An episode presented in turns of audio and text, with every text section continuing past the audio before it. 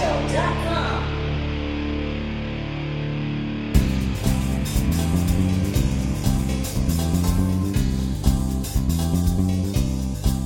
い、通勤社長ポッドキャスト、えー今日も始めたいと思います。私司会の宗宮です。それと？で通勤社長インタビューの福田浩二がお送りいたします。よろしくお願いします。はい、えー今日はですね、えーついに実現した通勤社長カートグランプリ、はい。えー北千住シティカートの会場から、えーもう終わってですね、あのー皆さんハプニングです。ハプニングです。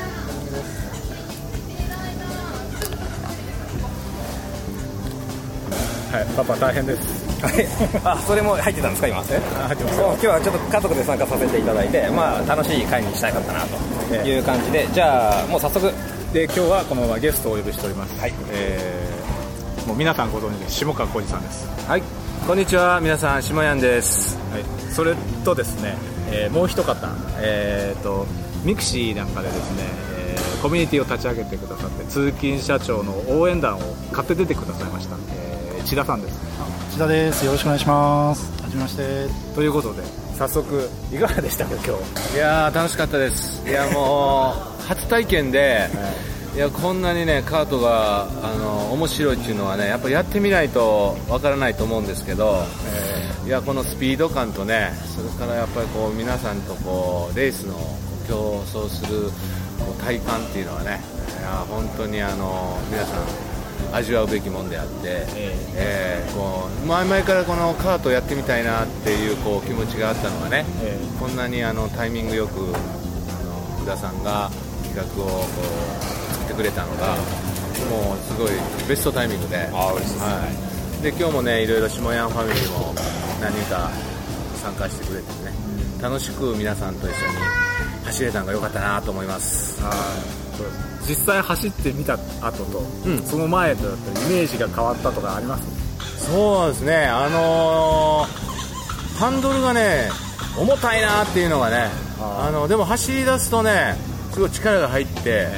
あのーもう走って乗ってるだけでいいんかなってこういう乗る前イメージあったけど、本当走ってるとこう力いっぱい使うし、走り終わった後のこのなんていうの筋肉がこう硬くなるぐらいね、そのほんで汗びっしょりになるでしょ。でヘルメットかぶってこう走り抜けるっていうこのねこう体感はもうカートしかないなっていうのがね、えー、よかったです。なるほど、はい、いかがでしたか千田さんまあ、四輪のこういったレースって初めてだったんですけども、いやまさにモータースポーツと言わんばかりの運動量で、とっても疲れました。すごい楽しかったんですけど、こんなに体力使うとはもう考えてもいなかったので、本当にモータースポーツって本当スポーツなんだな。まあ、二輪はね、まあ、個人的に昔やったことあったんですけど、四輪でもやっぱりスポーツはスポーツだから、これは本当舐めてかかると痛い思いする。でもこの闘争本能をこうむき出しにしてみんな走るのがとっても見てて面白くて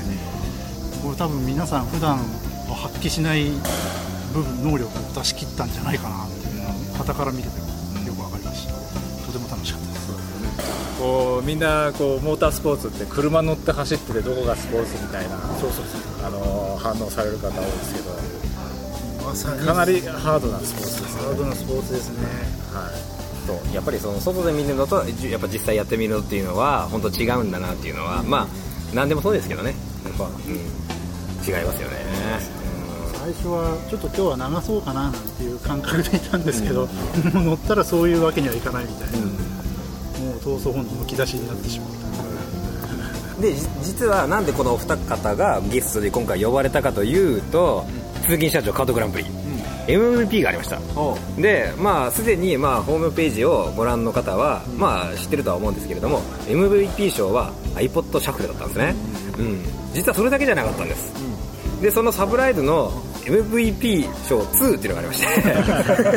て。そのままなんですけど実はまだお二方に明かしてなかったのでここで公開ししたいなと思います、はい、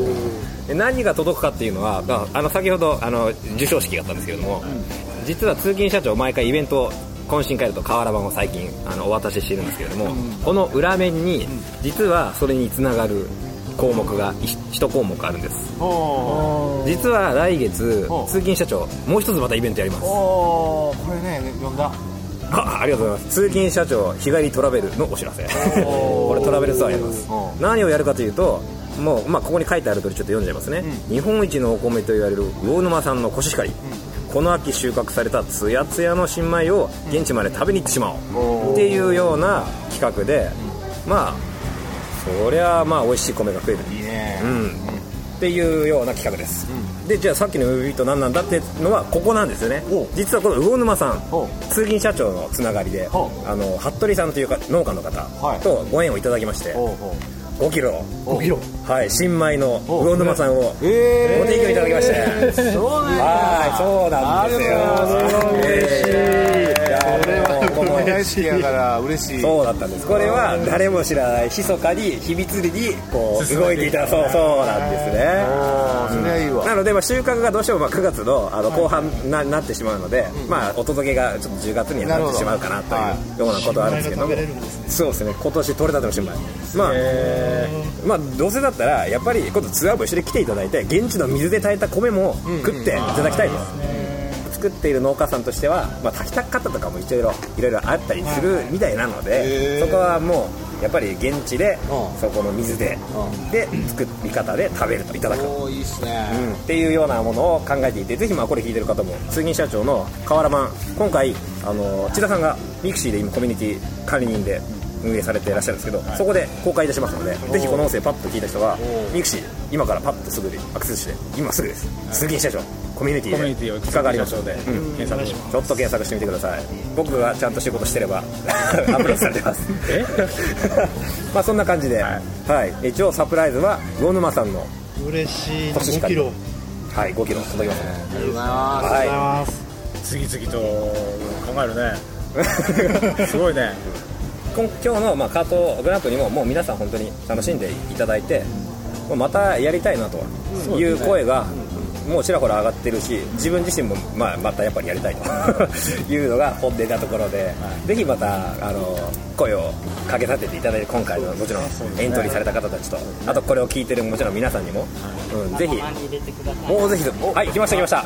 はいここで登場したのがもう一人のゲスト。今日は水戸から統合セラピール真心の山口さんどうもよろしくお願いしあよろしくお願いします。今日実は初めましてでね。ますそうですね。はい。初めまして。もう僕としては嬉しくて実はあのお申し込みの時点でもうすでに下川さんとあと川健さんと吉田さんを知っていると。なんでそんな知ってる人がいるって聞いたみたいな 僕正直置いていかれた感があった んですけど、うん、もうそれはそれは嬉しいメールをいただいて。うわもうこれはぜひ当日お会いしてご挨拶したいなと。こんな宝でまたばったりご縁をいただけて嬉しいかなっていうふうに思ってるんですよねもともとね僕が3年前4年前に、あのー小資本成功実現研究会っていう勉強会をやってた時の、まあ、メンバーで。で吉田さんも入ってたし川家も入ってたしもうその当時は2 3 0人それぞれ、まあ、起業してる人起業を目指す人、まあ、そういうのでマーケティングを勉強したりみんなで応援し合うっていうもう勉強会をね月1回ぐらいやってたんですその時のこう仲間ですね。初めて会う時はだって水戸までわざわざ来てくれて。ねうんそうそう。それはまたすごいですそう。でその時はね僕もまだ下川手帳を世に出す手前のぐらいなうんそう時でですね。川県もまあ本当ビデオ屋さんを独立してさってきたらん。何かやろうかっていう頃合いで吉田さんもまあまさしくそういう成功塾の手前の時期でね、みんなも本当ひよっこの状態の人たちが俺らがこうあのなんちゅうの進化して世の中変えていくでいうぐらいのこう気合だけはあってね、それが今から3年前4年前ぐらいの時ですよ。そうですね。うん、それからもう吉田君もこういう成功塾で大きなネットワークを作り僕も下川手帳を世に広げて川県は川県で小冊子の文化を作って、もう小冊子といえば川県のプロデュースっていうのがね、まあ知ってる人は知知ってるというような状態になって、まあ、そういうねもう平成の獅子みたいな仲間なんですよね。あの時が本当懐かしい。懐かしい。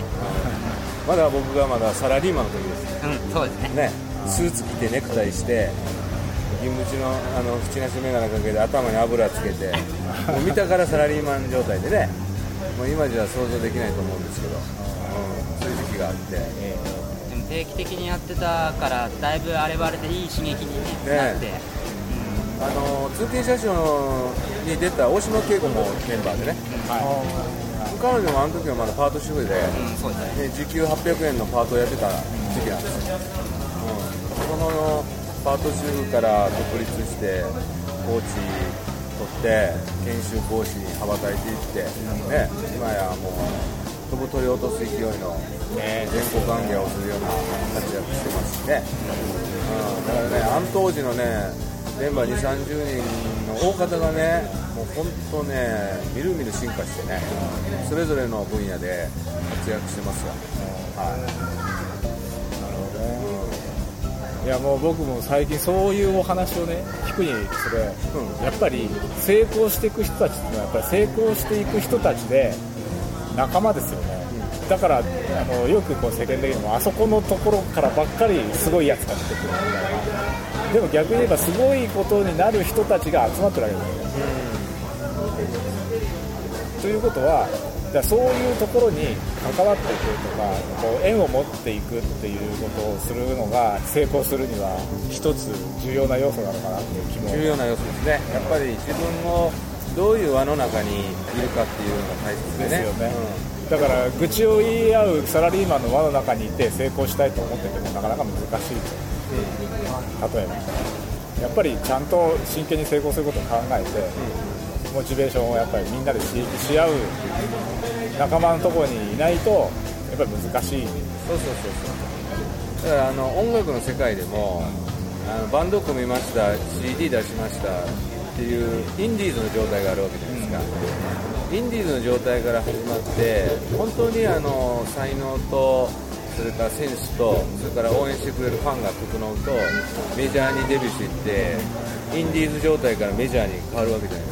すか。だからもうまさしく僕らのその34年前っていうのはインディーズ状態の起業家の人たちがわっと集まってたんですよ。でその時点ではね誰よりもそんな成功者にもそんなあの鼻くそのかからんがったぐらいの状態の人ばっかりがねそれが3年4年経ったらみんながそれぞれの分野で活躍するようになってメジャー化していったわけでしょ。だから要はそのインディーズ状態の友達をたくさん作らなあかんわけですよ将来メジャーになるやろなっていう。だから値上がりする前の株を買わなあかんわけですよ成功してしまった後の人を崇めたって高値になった株を買うみたいなもんでそれよりも安いね誰も見向きもせんような状態の時に友達になっておいてで気が付いたら本田健みたいなのが出てくるわけですわ。ほんでその安い株の時からあなたの株買ってましたよっていう状態であればあの本当にあのタメ語でねき合える友達感覚で成功したしたしてない関係なくねそういう仲間が周りに溢れてくるという感じになると思うんですよね。だからやっぱりその一歩外出たらすごい面白い人は世の中いっぱいおるんやっていうのをねやっぱりみんながねあの体験したらそういう人が目の前にどんどん現れてくるから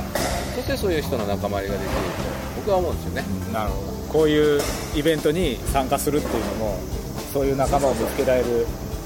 一番いいチャンスだとよ。思いますね。チャンスは平等でね結果は不平等って言うんですよ。はいはいはいだから同じ講演会とか同じセミナーに同じように友達と行ってんのに受け取り方が違ったり講演会聞いてなんか心のスイッチ入ったなんか俺もなんかやるでって動き出した人は変わっていくんやけど同じ講演会を聞いたのに、えー感動したけど何もせんかったら変わらない。でやっぱり僕の友達もいますよね。同じセミナーに行ったのに僕はそれを受けてこういうことやったらこういう風になった。だけどその仲間友達は何も変わらず今も同じような状態でいると。だから結果が不平等になります。だからチャンスは平等にあるのに受け取り方それから行動の仕方だけの違いで結果が不平等になるよっていう。チャンスは平等、ね、結果は不平等。これをねあのチャンスはどこにでもあるんやっていうね。こういうところが出てきたらやっぱり人のご縁がつながるしそのご縁でまたなんかお互い応援し合う仲間になればビジネスも一つはうまくいくやろうし。やっぱりねビジネスで成功しよう思ったら自分だけ頑張ったら抱かへんわけですわ応援してくれる人に何本ついてもらうかの問題ですよね。で応援してくれる人が10人より30人30人より100人100人より1000人って増えてきたら、ね、成功しない方が難しい。もう黙っとっても目つぶっとってもうまくいくようになってるって思うんですよ環境が整えばね、やっぱり人間力やしそういう仲間をたくさん作ったら自分の順番回ってきたらあの黙ってても応援されますよ、今ちょっとあいつが困ってんねやっていう話になったら「おいちゃんみんなで応援したのか」って言ったら一発でそのみんなの応援力が出たらうまくこう回り出すんですよね、でみんなその成功者っていうのはみんなこうつながってるわけですよ。もう輪になってるわけですそうですね。やっぱりその輪の中に入るっていうのが